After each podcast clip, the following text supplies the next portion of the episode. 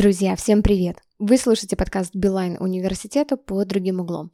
Здесь про нескучное мнение экспертов из различных сфер жизни и бизнеса. Маркетинг, телеком, бизнес, soft skills, разработка, большие данные и множество других.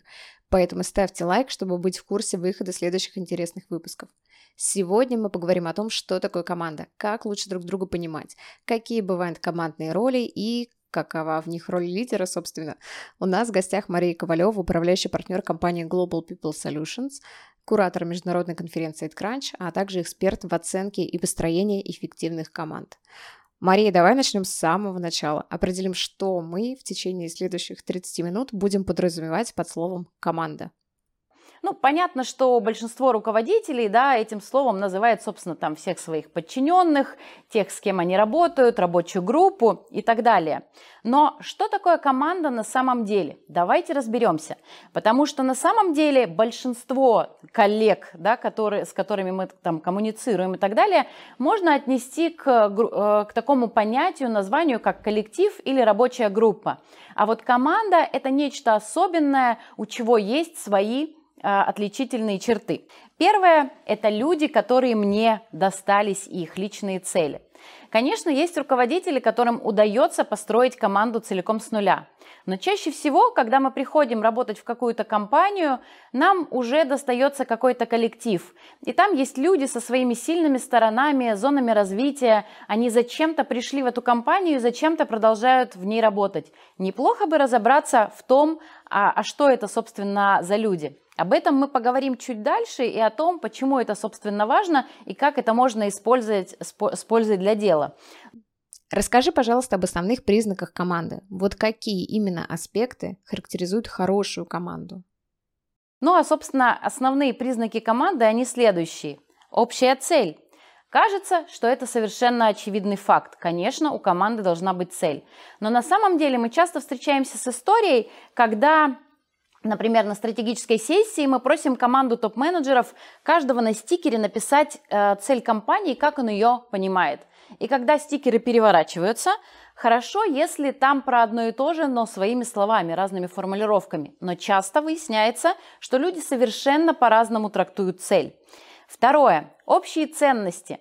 Ну, наверное, это достаточно очевидный пункт, да, в сегодняшнем мире об этом говорят э, все, да, или многие, но, тем не менее, когда я задаю кому-нибудь вопрос, а что же вас объединяет, а, многие в лучшем случае называют корпоративные ценности, но не всегда это, в общем-то, э, откликается или совпадает с ценностями команды. На что здесь стоит обратить внимание? А, важно, чтобы у вас с командой было 3-5 вещей, которые вас объединяют. Понятно, что у компании есть э, ценности, есть бренд работодателя, то, почему она привлекательна, в том числе и для этих людей, да, для вашей команды. Но, а, безусловно, особенно в крупных компаниях, у каждого из подразделений есть э, своя субкультура и своя атмосфера. Пообщайтесь с командой, выясните, а что такого есть общего именно в вашем коллективе. И это будет, собственно, вашим клеем, да, то, что будет людей вовлекать, удерживать и привлекать новых именно в вашу команду, в бренд уже ваш руководителя, да, не, не, не только в компанию в целом. Потому что известно, что приходят в компанию, а э, уходят от руководителей. Так вот, проанализируйте, а что вы как э, руководитель, как бренд транслируете своей команде, и есть ли у вас вот эта общность, которая, безусловно, важна? Так-так, я, кажется, начинаю понимать, что нахожусь в правильном месте. Аня, Маша, привет. Согласна. Действительно, очень важно иметь общие ценности и интересы. Мы вот втроем никогда, например, не откажемся от чашечки кофе.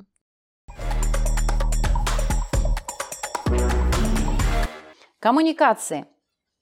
На самом деле это является таким очень ярким маркером, потому что если люди а, даже находятся в одном подразделении, но они друг с другом не общаются, у них нет сквозного какого-то процесса, то вряд ли их можно назвать командой, да, поэтому а, важно, чтобы ваши люди были вовлечены в совместное решение вопросов. Понятное дело, что речь не идет о том, что надо как-то искусственно их в это вовлечь, а, но в целом там, где у вас вот эти сквозные процессы есть, совершенно точно люди должны работать в плотной связке друг с другом, но даже если речь идет, например, о подразделении продаж, где люди часто находятся ну, в прямой или в условной конкуренции друг с другом. То есть они делают одинаковую деятельность, да, просто работают, например, с разным сегментом клиентов или как-то еще. Но если вы их вовлечете в коммуникацию, обмен лучшими практиками, а, совместные какие-то промо-акции для клиентов, еще что-то, а, этих а, вот коммуникаций объединяющих, их станет значительно больше, и эти люди точно больше станут командой, нежели они просто будут находиться в отдельных ячейках и выполнять параллельную работу. Даже несмотря на то, что здесь вроде как нет сквозного процесса, эффект от синергии и коммуникаций позитивный для результата каждого, он точно есть. Поэтому Знают ли члены вашей команды друг друга? Общаются ли они? Понимают ли они, а, к кому можно с каким вопросом обратиться? Это хороший вопрос, который стоит себе задать. Лидерство.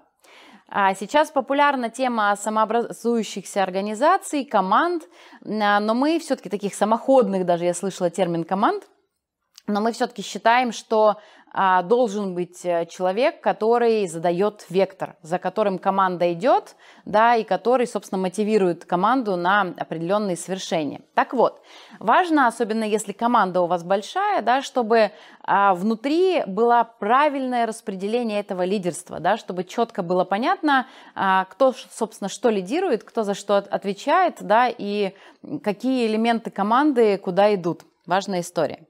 Круг доверия. А, многие декларируют о том, что у нас в команде это есть, но по факту мы часто встречаем историю, когда люди боятся признавать свои ошибки, говорить, что они не знают, как решить тот или иной вопрос или обращаться за помощью. Поэтому здесь очень важно, то есть как работает доверие. Да? Это история про то, когда вы а, делаете то, что вы говорите, а говорите то, что вы думаете. Да? Поэтому не, избегайте практики двойных стандартов. Если вы сказали, что окей, ошибка это наше дорогое обучение, дайте возможность людям ошибаться. Другой вопрос, что вы можете сказать, что дважды на одной и той же ошибке мы не учимся, да? но это открытая информация, открытые правила игры. Обсуждайте сложности, обсуждайте lessons learned, это совершенно нормально. И когда в команде есть э, доверие, на самом деле это и позитивно сказывается на, не только на результате, но и скорости достижения этого результата. Потому что если люди склонны обращаться друг к другу за помощью, прежде чем они сделают да, кучу каких-то непонятных действий, очевидно, что результат не заставит себя ждать. Ну и, собственно, четкие роли. Давайте помнить, э, кто в команде у нас генератор идеи, а кто критик, и от кого э, лучше, соответственно, чего ждать, кто эффективен будет наиболее в той или иной задаче.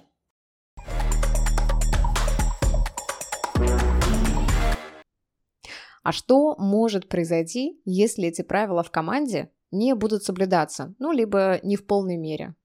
Очевидно, отсутствие общей а, цели ведет к разнонаправленному движению. А часто, на самом деле, это встречается особенно в больших командах, когда нет вот этого фокуса, и люди расползаются в совершенно разную историю, да, то есть все заняты чем-то важным, но вопрос, ведет ли это итого к той общей цели, к которой мы как компания стремимся. Если у нас нет общих ценностей, очевидно, что часто ведущим мотиватором для людей тогда будет именно материальная мотивация. Что происходит в этом случае? Конкурент предложил на 10 или 20 процентов больше, и люди достаточно спокойно, без всяких душевных метаний, переходят на новое место работы, потому что у них нет иной ценности, да, кроме материальной. Ну и, собственно, коммуникации, если их нет, это приводит к эффекту тихих пассажиров, когда есть люди, особенно в нашем мире да, удаленной работы, а, про которых, собственно, никто не знает, да, ничем они заняты, ничем они могут быть команде полезны. Как правило, такие люди из команды отваливаются, да, потому что, будучи вне контура коммуникаций, они очень быстро теряют интерес или вообще начинают, в общем-то, то, тоже заниматься, а, как это, отрываясь от общего вектора чем-то немножко своим.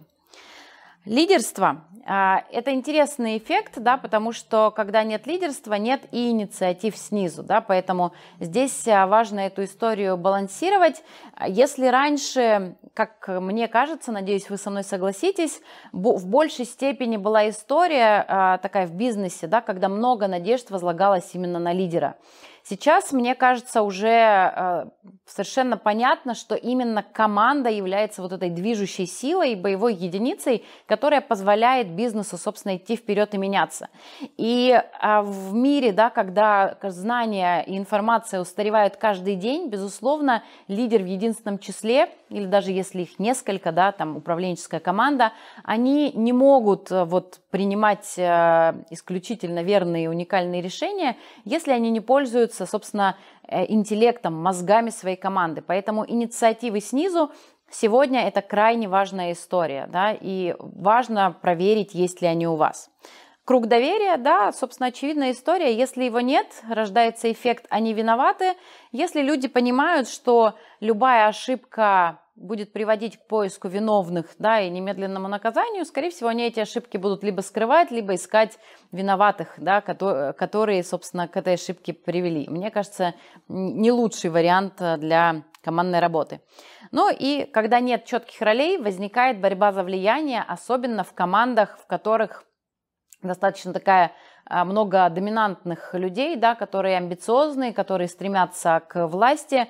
Поэтому здесь важно очень четко а, говорить о правилах игры, о ролях и, собственно, да, вот о некоторых границах, которые у этих людей есть.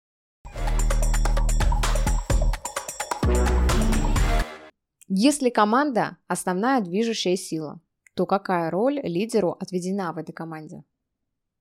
Первое – это поддерживать э, значимость миссии, целей команды и так далее.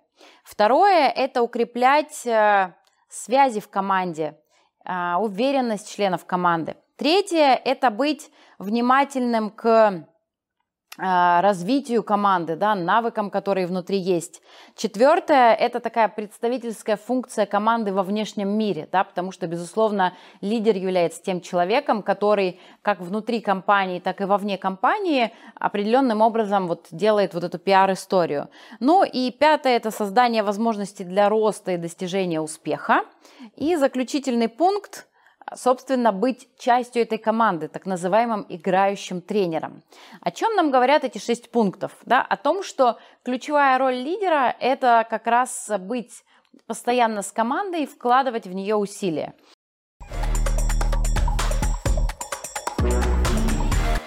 А кто те самые люди, которые мне как руководителю достались? И какие у них, собственно, цели?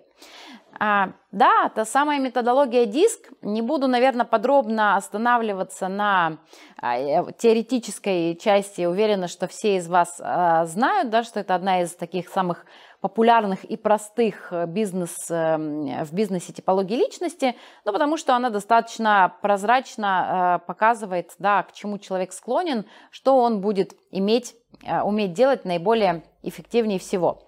Но давайте все-таки коротко проговорим о тех типах, которые там есть. Доминирование – это те самые бескомпромиссные лидеры, а, для которых цель оправдывает средства, которые всегда бегут к новой вершине, которые достаточно быстро улавливают суть, а, ориентируются в окружающей среде, готовы переключаться, менять направление своего движения и, достигнув цели, тут же себе находят новую, еще более амбициозную и интересную. Я думаю, что каждый из вас а, сейчас в голове вспомнил какого-то конкретного человека, который вот именно такой красный доминантный человек. Желтый или влияние – это наши коммуникаторы. Такие люди а, часто встречаются, например, в продажах. Они легко устанавливают контакт с большим количеством людей – им не представляет сложности выступления на публике. Также такие люди часто достаточно креативные, у них много идей. И поэтому в том числе э, там, дизайнеры, артисты, много творческих профессий – в которых мы видим много людей с э, высоким желтым фактором. Но эти люди тоже достаточно быстро и хорошо переключаются на новое. Если цель поменялась, они быстро готовы переориентироваться. При этом они не будут э, глубоко копать, просчитывать риски. Эта история совершенно не про них. Им нравится генерить идеи и, собственно, воплощать их в жизнь. Зеленый цвет постоянство или этих людей еще называют интеграторы. Они тоже любят устанавливать контакт с людьми, но если желтые лучше оббегут 150 э, человек, да, и с ними познакомиться, такой, такая больше модель нетворкинга, то зеленые предпочитают глубокие отношения с небольшим количеством людей, да, и в том числе эти люди любят традиции, правила, да, какие-то устои, которые в компании есть, и поэтому, как вы уже, собственно, могли догадаться, им тяжелее дается смена вектора, да, то есть если прийти к зелененькому и сказать, что завтра мы бежим туда, в какую-то новую сторону, ему это дается крайне тяжело. Такого человека лучше подготовить, ну, а главное, он всегда будет точно думать про то, как это скажется на людях, на команде, потому что он э, про каждого знает э, много, много деталей и выстраивает с людьми очень такие именно личные отношения. Да? Поэтому, например, непопулярные решения зеленым людям даются крайне тяжело. Ну и наши синие – это соответствие или этих людей еще называют системщиками, аналитиками – как вы догадались из названия, это люди, которые глубоко хорошо работают с цифрами, фактами, которые как раз а, любят а, копать до дна и в самую суть, им тоже поэтому тяжело дается вот смена вектора, потому что они долго погружаются в вопрос и хорошо детально его прорабатывают, да, поэтому к синим, а, прежде чем прийти обсуждать, им лучше заранее выслать информацию, чтобы они прогрузились, проанализировали вопрос и были готовы к обсуждению. Классический конфликт между красным и синим, да, красный дал задачу, по его мнению, она там на следующий день должна быть уже сделана, а синий только начнет в нее погружаться. Он для красных выглядит медленным, но там, где красный вообще не предусмотрел никакие риски, да, и там не посчитал цифр, у синего будет вся информация, выкладки, аналитика, то есть они такие достаточно в этом разные. Но есть и кое-что общее между системщиком и достигатором. Эти два товарища, которые находятся сверху, они то, что называется не про людей, да, потому что один про цели, второй про цифры. И на самом деле часто красно-синие встречаются генеральные директора, да, потому что они, собственно, могут увидеть перспективу, хорошо посчитать бизнес-план, цифры у них сошлись, все отлично, там деньги есть, и они дальше отдают распоряжение на реализацию. При этом они не думают в фамилиях, в именах, да, кого конкретно, например, нужно сократить, чтобы повысить эффективность завода и сократить издержки, там, уменьшить убытки, что-то еще. Да, то есть это люди, которые мыслят э, такими больше категориями целей и цифр. Ну и красно-желтый.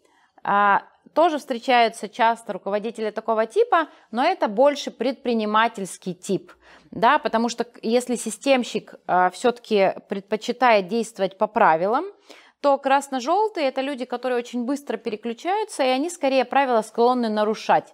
То есть они как, что делают предприниматели? Они ищут новые идеи, новые возможности. Да? Это вот как раз то, что делает этот тип. При этом они постоянно находятся в большом количестве коммуникаций, ищут какие-то партнерства, а, генерят новые идеи и, собственно, Поэтому у них появляются новые, в том числе, бизнесы. А, я думаю, что некоторые известные нам всем серийные предприниматели, они тоже вот как раз из такого красно-желтого типа. И они часто достаточно яркие или такие необычные, да, в том числе а, внешне, потому что вот этот высокий желтый фактор и креативность, они вносят некоторый отпечаток и на внешний облик. Кто такие наши желто-зеленые? А, собственно, люди, которые про людей, да, они часто встречаются среди помогающих как раз профессий. Ну, кстати, бизнес-тренера и учителя, они тоже часто бывают именно а, вот такого типа.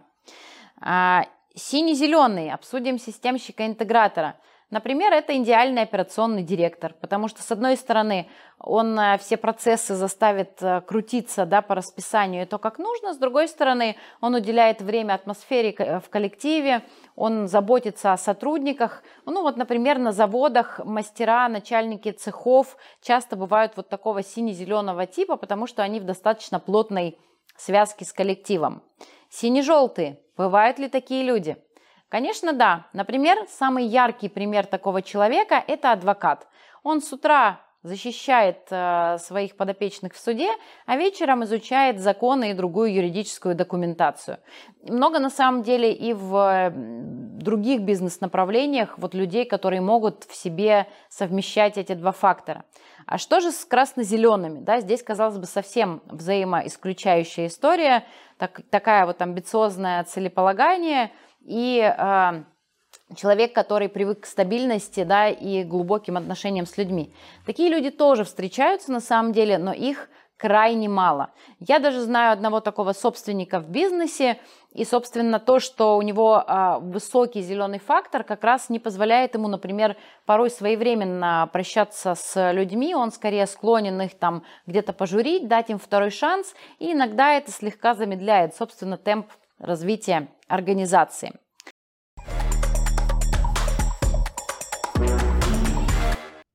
Как настроить мотивацию для новых сотрудников, если у них другие стимулы и мотиваторы? Возможно, есть какие-то инструменты командообразования? Ну, во-первых, смотрите, помимо командной мотивации вы, конечно, используете всегда мотивацию индивидуальную. То есть кому-то нужна похвала, кому-то нужен бонус, кому-то важна, собственно, сопричастность, кому-то важно, чтобы офис красивый и удобный был. Поэтому, зная индивидуальный мотиватор, вы сможете подбирать, собственно, инструменты индивидуального воздействия. Что касается инструментов командообразования, ну, смотрите, каждый раз, когда команда сделала э, какой-то прорыв вместе, это крутой инструмент командообразования, да, то есть через реальную работу и через реальные проекты. Когда мы ну, чего-то делали с 9 до 6 и разошлись, это не очень сплочает. А когда перед нами была амбициозная цель, и мы ее достигли, и мы прилагали усилия, и мы друг, другу, друг друга поддерживали, да, и, ну, на самом деле, вот э, та, та самая, да, ситуация пандемии, она вскрыла огромное количество интересных вещей. То есть какие-то команды в этот период сплотились, потому что они смогли и поддержали друг друга, а какие-то команды развалились, потому что стало понятно, что нет как раз команды. Это рабочая группа, и каждый сам за себя, и каждый решал, собственно, свою, свою историю. Ну и, естественно, там а, командные сессии, которые я упоминала, они тоже работают на сплочение команды. Ну и все классические истории, особенно если вы работаете в Zoom. Встречайтесь очно, встречайтесь периодически очно, как по рабочим вопросам, так и неформально, да, что-то обсудить в кафе, какие-то варианты, ну, в зависимости от того, какие у вас возможности есть, но делайте, собственно, это, пожалуйста, ну, и если, опять же, вы на удаленке, все-таки включайте камеры, вот сколько времени уже прошло, но я по сей день очень часто встречаюсь с вот этими черными квадратиками, которые мы видим. Но, друзья мои, невозможно понять, что происходит на том конце провода, когда вы видите черный квадратик. Там нет эмоций, там нет живого человека, да. Если вы как руководитель не понимаете, ну, не, не, не считываете невербалику, не используете ваш эмоциональный интеллект, скорее всего, вы просто можете упустить какую-то проблему, да, просто про нее не знать. Ну и последний вопрос. Как руководителю перестраиваться с собственных стимулов и формировать командные стимулы? Можете привести пару методов?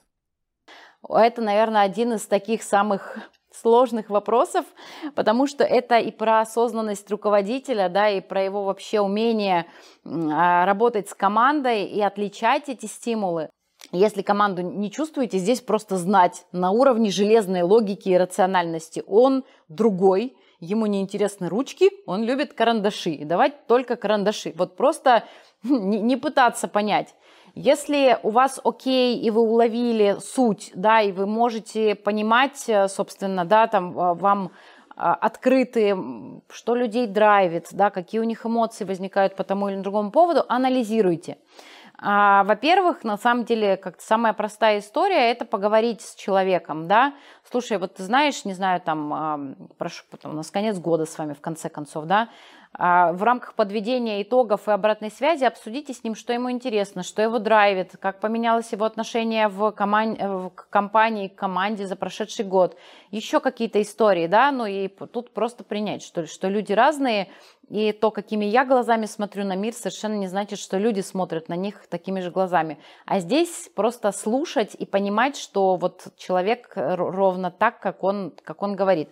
А, составляйте прям матрицу себе, да, особенно если команда у вас большая, высока вероятность, что вы не можете это все время помнить и держать в фокусе. Но когда у вас есть ваша такая управленческая подсказка, и вы перед какими-то важными встречами или в моменты каких-то сложных событий открываете свои командные колесики и вспоминаете, а, Федор мне говорил ведь, что для него вот эти истории важны, а я анализирую его поведение и понимаю, что у него вот такой тип, вот такие мотиваторы. Наверное, мне правильно как руководителю будет вот таким способом поступить, да? Ведь мы же с вами все готовимся, не знаю, к каким-то важным встречам. Часто мы репетируем контент, что я буду говорить, но часто мы забываем про то, а с кем я буду говорить, а кто на том конце провода, что это за человек, услышит ли он мои аргументы. Если он синий системщик, то как мне нужно преподнести для него информацию? Неважно, с каким вы уровнем общаетесь, подчиненные, вышестоящие руководители, подразделения, с которым вам важно договориться, всегда помните, понятно, что вы не можете на 100% выпрыгнуть из своего типа, да, и встать в ботинки другого человека, да, в конце концов, это ваша растяжка очень сильная, которая вас тоже может выбить в стресс. Но осознать какие-то ключевые вещи и немножко перестроиться, да, сделать диалог комфортным для человека, это, безусловно, огромный шаг правильный, который вы точно можете сделать. Друзья, если хотите поделиться обратной связью по этому или предыдущему выпуску, то пишите в наш официальный телеграм-канал.